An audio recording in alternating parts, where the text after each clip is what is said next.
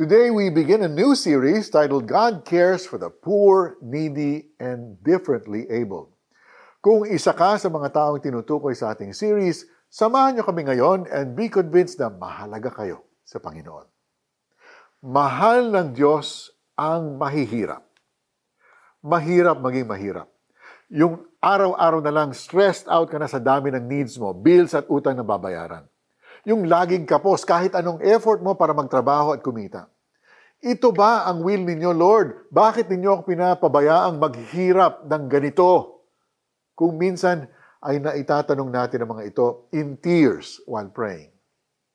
Hindi will ni Lord na tayo maging mahirap. Gusto ng Panginoon na tayo bigyan ng mga bagay na makabubuti sa atin. Ngunit sa isang broken at sinful world, maraming maaaring causes ang kahirapan katamaran, disobedience, sakit, natural calamities, oppression, o exploitation. At minsan, kahit anong sipag natin, maraming bagay na beyond our control na nagiging obstacle sa ating pag-unlad. Alam ito ni Lord, kaya gumawa rin siya ng laws noon pa mang panahon ni Moses para maiwasan ang paghihirap ng tao. Gayon pa man, dahil na rin sa ating sinful nature, marami sa mga concept na ito ang hindi nasusunod at naghihirap ang marami.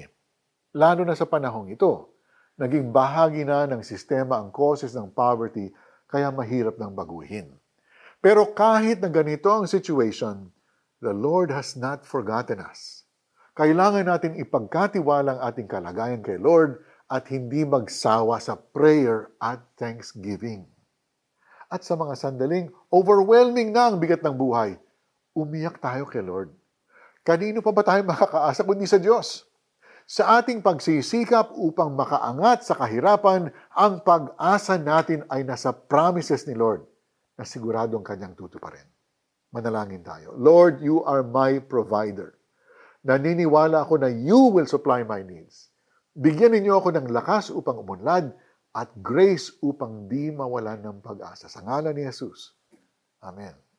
How do we apply this teaching in our lives? Nawawalan ka ba ng tiwala sa Diyos dahil sa hirap ng buhay?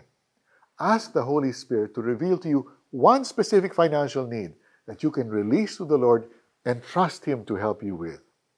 And if you're willing to trust God more, take a step of faith and ask Him to reveal to you one person you can help financially this week. Hindi habang panahong pababayaan ang dukha hindi na rin mawawala pag-asa ng maralita. Mga awit 9 verse 18. Tandaan mo, hindi ka nakakalimutan ng Diyos. He will supply your needs and give you the grace and strength to succeed in life. Bukas, alamin natin ang masaganang biyaya ng Diyos kung tayo ay may kapansanan sa pagpapatuloy ng ating series na God Cares for the Poor, Needy, and Differently Able.